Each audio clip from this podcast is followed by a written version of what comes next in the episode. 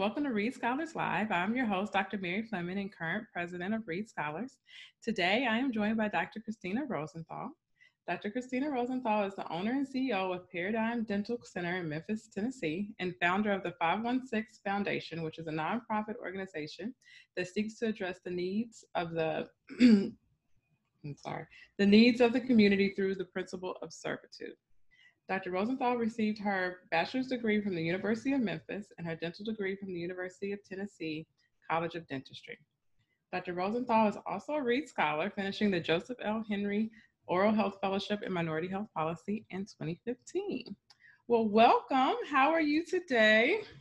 I am awesome. Thank you so much for having me. Oh, no problem. I'm excited to talk to you. So, how are you? Where are you? How's life been for you the past few months? Um, I think it's been challenging for all of us, but I have a very pers- um, optimistic perspective on, on life. So that's how I'm maintaining. Very good. Very good. Um, well, I always like to take a minute to um, help our listeners understand your journey. So, can you take us, you know, back? You know, you don't have to go back to birth, but uh, tell us about what excited you about uh, dentistry, and then what kind of propelled you along the path. And I know you said I didn't have to go back to birth, but that's a very significant part of my story. Okay, well, go ahead, go ahead. I, um, my parents, I had a very non-traditional upbringing. And so my mother was a single mother. I didn't have relationship or even know who my father was. And so early on, I developed a sense of community. It took godparents, took grandparents, older siblings, church members, um, neighbors to help in my rearing. And my mom had some things that she was dealing with that made it very challenging raising me and my siblings alone. And all of that helped to really develop who I am. Um, I've grown to always want to help and always be that community for other people, um, which led me to the disparity work that I do. And so, and and now, so you you have a an active practice, you run a foundation, you have kids, right, and family at home. Mm-hmm. How do you balance all of those things and still do, you know, the extra um, work mm-hmm. that you that you've been doing? I like to say that there's really no concept of time management. You can only manage yourself within the time. And right. so I'm, I'm very structured in my day. I'm very intentional every morning when I wake up. Uh, and that helps a lot. I'm hyper organized. And that's the only way you can do it with three kids. My sons are, well, one is about to be 20, 13, and seven. So we're in every stage of life. and I do have the practice and I do have the nonprofit, which, which constitutes of participants and their parents and community partners. And then I've just recently written a children's book, which is a, another element to this whole equation. So managing myself within the time, being organized and structured have really helped. But I, this goes without saying, but my faith is really what drives me and keeps me because I know that if I did not have that strong faith, then it would become very overwhelming. So you mentioned your children's book. So let's talk a little bit more about that. When was that? When was that idea born? And then take us through the process of what it actually takes to write a book and get it published, and then then you got to market it, right? So it's not just. I wrote this book, here you go. So take us right. from start to finish.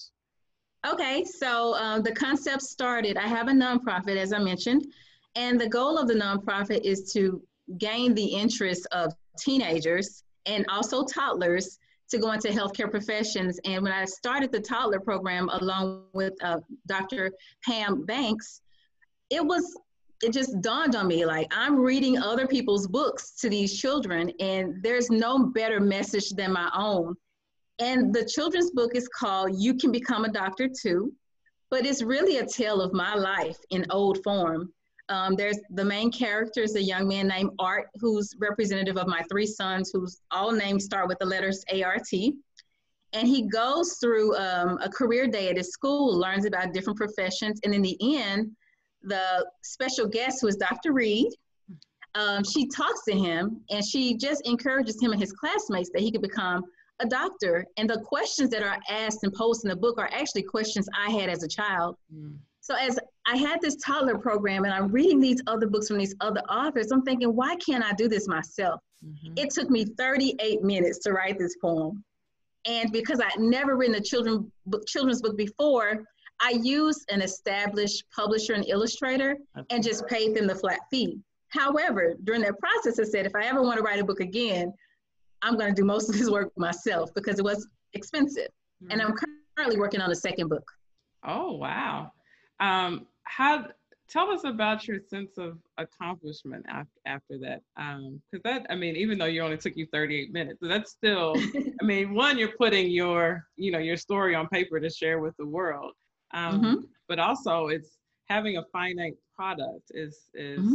unique. So share a little bit about that. Okay, and then let me tell you more about the process too, because I was very, speaking very generally. So um, I found the illustrator online, and he recommended that I use his services for everything. That includes mm-hmm. publishing, placing it on platforms, illustration sketches. Walk me through everything step by step.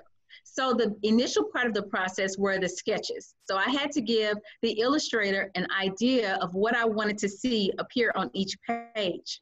Well, another part of the book that I did not share is that all of the characters, the other characters that are doctors, represent special people in my life, people who've had some influence in my journey.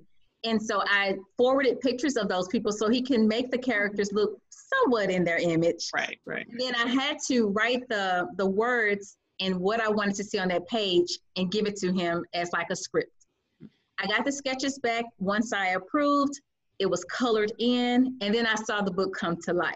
So the next step from there was to put it on platforms. So Amazon, KDP. Um, if I wanted to do what's called print on demand, which means I can get copies of my own book and sell them from my own website. Then I use Ingram Spark. And um, they also went a step further to help me market. Well, I'm a good marketer. I, I, I just feel like no one can sell me better than me. And so I developed my own website and I also developed my own book trailer. Um, and I also do my own distribution of the book. So when you make place orders on the website, I'm the one sending those out to you.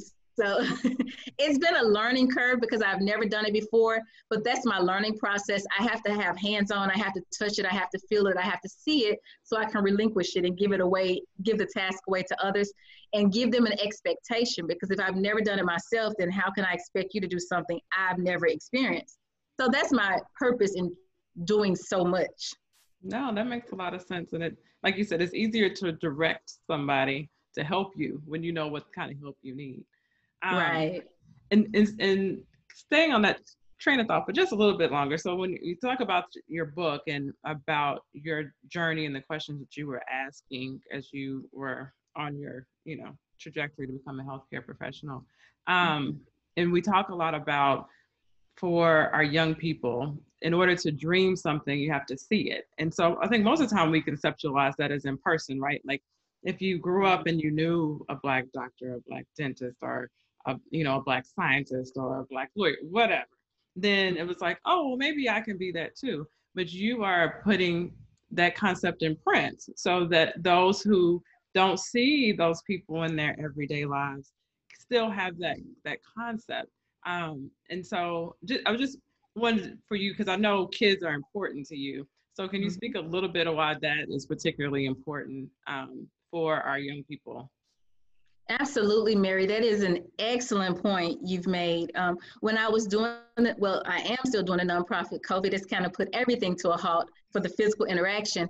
But as I was working with the toddlers, I'm thinking they're two to five years old now, and some kids don't have a recollection of three years old. Mm-hmm. So, how could this message of inspiration, of hope, when I'm tired, when I don't feel capable, when my peers tell me I can't do it, or a teacher tells me that I'm not fit, how can I carry the message of inspiration forward? And again, I'm only one person too.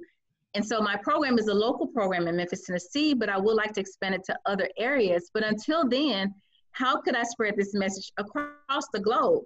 And that was another reason for writing the book. It was important to me that they saw characters within the book that mirrored their likeness, um, and then to hear that message of hope at any time. Mm. Um, staying on kids, but switching gears just a touch. Um, so this, you know, we're in this pandemic, um, and you know, we know access, like you said, has changed. Um, can you speak to how you've seen your practice change over the past few months, and how that has impacted especially you know kids or, or other vulnerable populations and and um, the different disparities that is that have been you know highlighted or illuminated or whatever word we want to use um, during this time mm-hmm. so even prior to um, covid there of course health disparities existed mm-hmm. and with so many people being unemployed and you have to make a decision between you know feeding your family covering the light bills wondering what's going to even happen you know month to month with this covid situation dentistry has become even more so elective for so many. Mm. Um, there are so many who don't have insurance, so many people getting laid off their jobs, losing benefits. And then if I don't have discretionary income, you know, I just may have to take some antibiotics instead of getting this tooth removed. Right. So it, it, COVID has very much so heightened the disparities that, that already existed. Um, and there's much work to be done. What um I mean, I mean going down that road, what are you hopeful or optimistic that, you know, now that we have a, a larger platform to talk about health inequities and health disparities and you know like we, like we just talked about this this is not new right mm-hmm. these are these are things we've been talking about um, right. for years uh, our our mentors and predecessors have been talking about for decades right mm-hmm. um, but you know we we're now naming the name uh, of the things that we, we can actually say racism right in a broad mm-hmm. context mm-hmm. and general right. population when we, we couldn't really say that before um, so what are you hopeful for now that we are seems like we're starting to have this conversation um, how would you like the work to continue or the dialogue to change well i'm i'm a strong believer that there is always opportunity in chaos mm. and whenever a situation is chaotic when it feels like everything is falling down, that is the perfect place to rebuild. So sometimes you do have to dismantle systems and the way things are in order to get an improved model.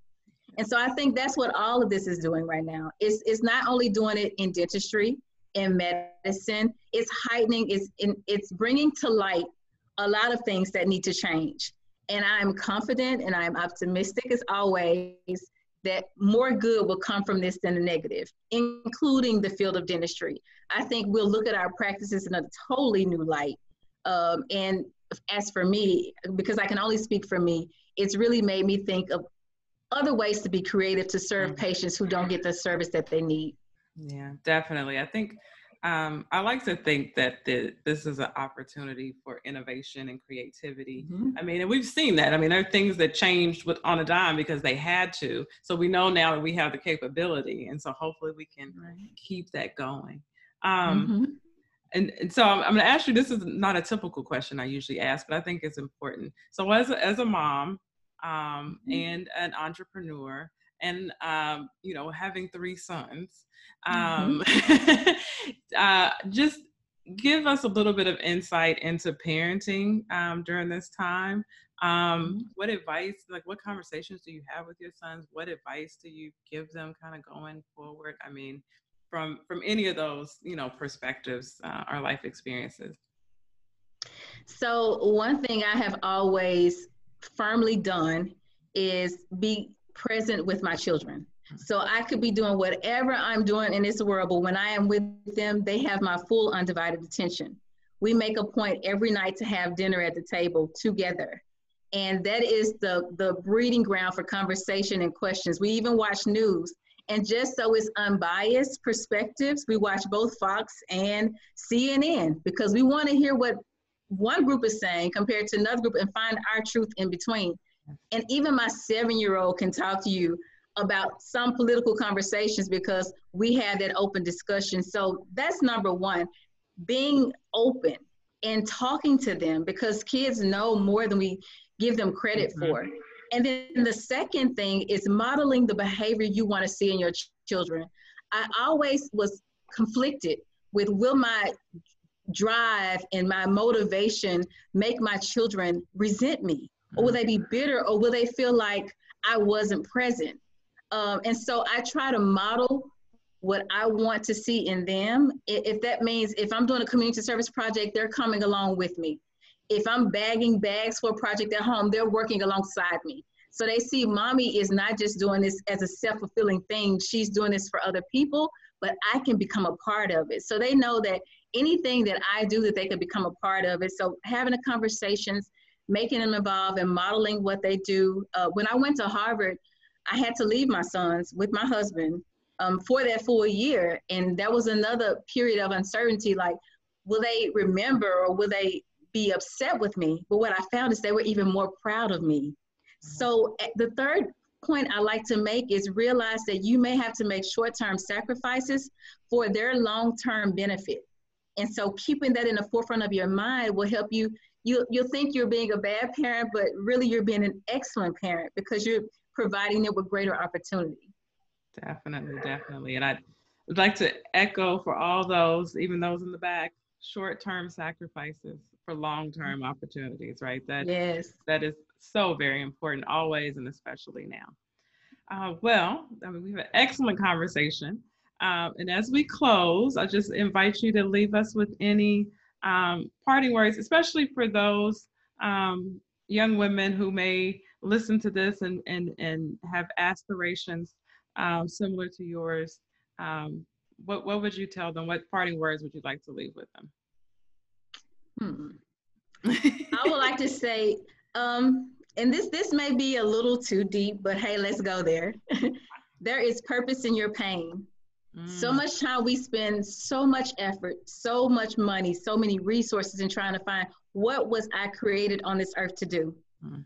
And I tell you, coming from a single parent home, a mom who had mental illness issues, a father who wasn't there, that made me gravitate to, to youth because I know that struggle. So, whatever you have gone through in your life that has caused you to cry, to cause you to question everything, that is your gift. And that is what you were meant to do. And that is who you were meant to serve.